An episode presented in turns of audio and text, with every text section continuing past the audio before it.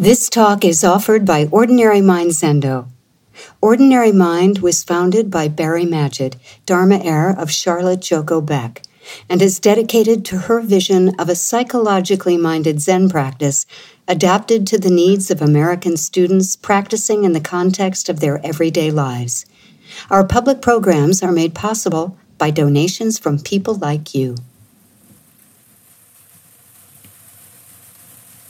Today marks two years since the beginning of the COVID pandemic. Two years ago this weekend, we left New York to come upstate and live in our weekend house for what has now been a two year long weekend.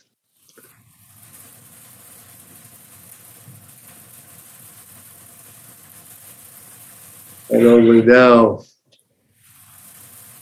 are we beginning to think this pandemic may be ending. We may be starting to return to the city and resume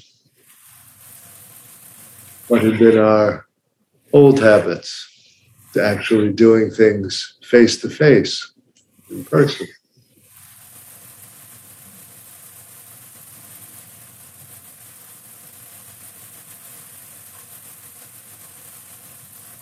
Yet during these two years, I must say I've grown completely accustomed to this way of working and teaching.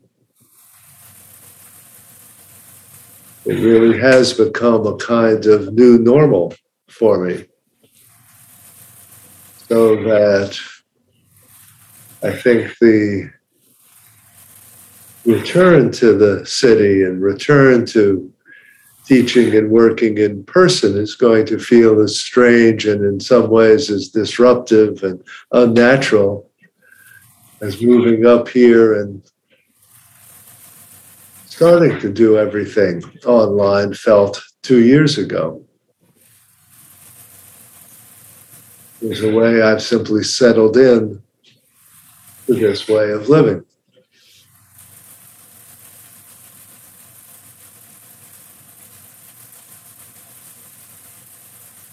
I think people have been very different about that.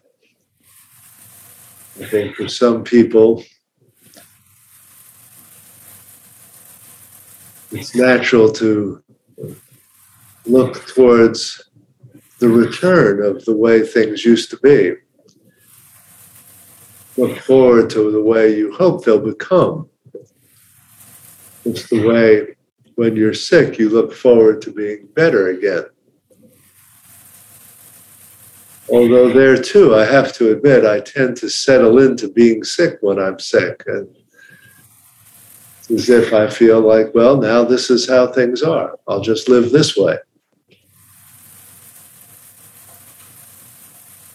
I'm not attributing this to any particular uh, great insight or wisdom in my part. It might simply be a kind of personality type the sort that Strawson talks about when he talks about the transient versus enduring personality types.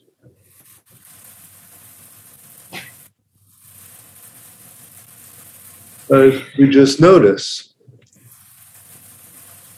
how we adapt to changing circumstances, how our practice fits in or informs the way we adapt. Most of you are probably very familiar with the old story Zen Master Ma, who, when he was sick, actually on his deathbed, his attendant came to him and asked him how he was doing. And the old master said, sun face Buddha, moon face Buddha.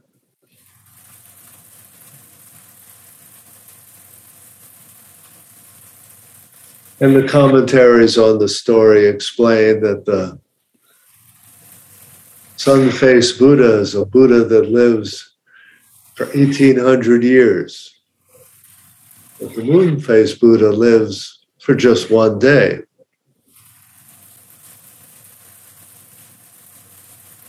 Master Ma is understood as asserting that to be the Buddha one day is just as complete and fulfilling in existence as to be the Buddha that lives for 1800 years.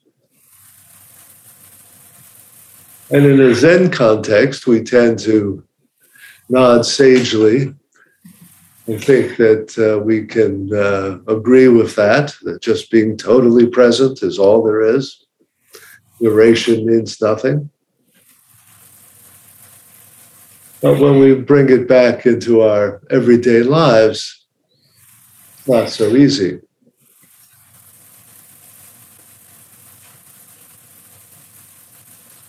Perhaps some of you uh,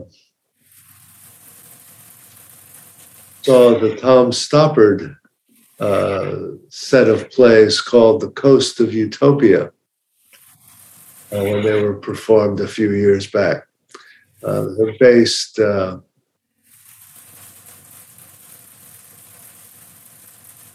on the lives of uh, many 19th century socialists, particularly the visionary Alexander Herzen.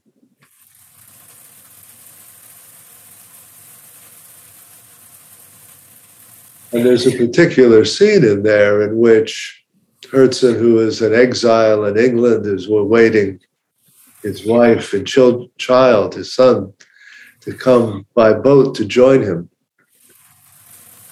And he learns that there's been a shipwreck and everyone is drowned. And in the play, Stoppard gives Herzen this very moving speech which refuses to mourn the death of his son in a conventional kind of way, as if this child's life has been tragically cut short. He says rather that we should feel that this boy had a wonderful, loving childhood that was completely complete, complete in itself as childhood and that we should cherish and remember the completeness and joy of that time of life and not think of it simply as a truncated version of something else. Very powerful, very touching, and of course, very counterintuitive more natural, I think, than mourning the death of a child. And Herzen's response is very much equivalent to sun faced Buddha, moon faced Buddha. Shows us just how hard it is to really translate that into ordinary life. What it sounds like when we try to bring it out of comfortable Buddhist context and into something that really touches us every day.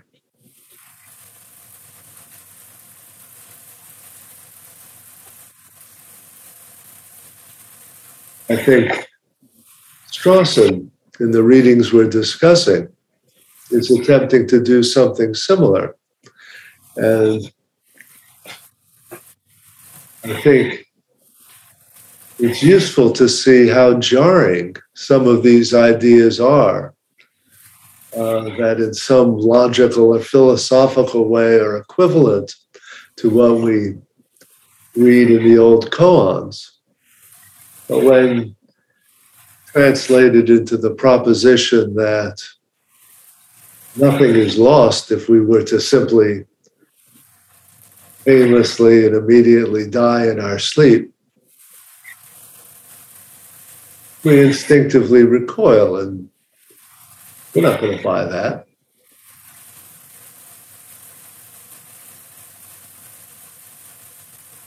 Strawson is trying to make a kind of case that says the future is not the sort of thing that you can lose. And the self is not the sort of thing that can lose it.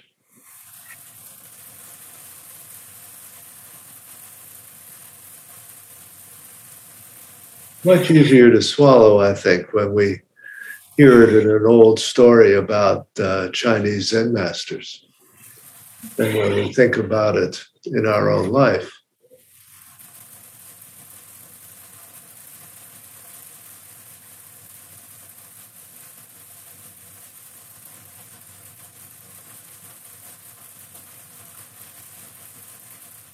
Right now, we are all sort of on the cusp of transition, not knowing what's coming next. On one hand, as the pandemic seems to be winding down, we can imagine a return to what felt like normal. On the other hand, especially for those viewing Europe, the war in Ukraine has uh, completely upended our sense of normal, what can befall us, what life can hold. It may be that that's ushering in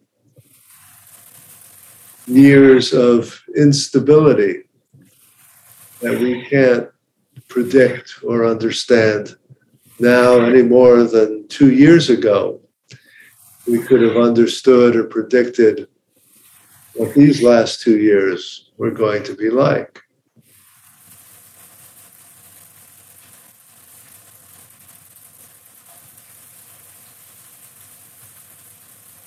Practice says we have to simply see our life as completely defined by what's happening now. Not clinging to the past, not hoping for a different kind of future.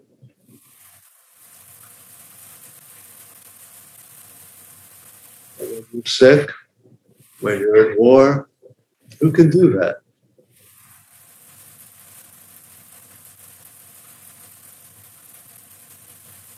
I hope by juxtaposing some of these different ways of thinking about things in the koan and how we're confronting the pandemic, how we're facing the prospect of war in Europe, how we read in Strawson a philosophical account of self that goes against all our common sense let these different experiences rub up against each other, get into some kind of conflict. I think it's how we see how our sense of self is really organized at a uh, genuine and emotional level and helps us uh, not settle too comfortably into some old Zen cliches.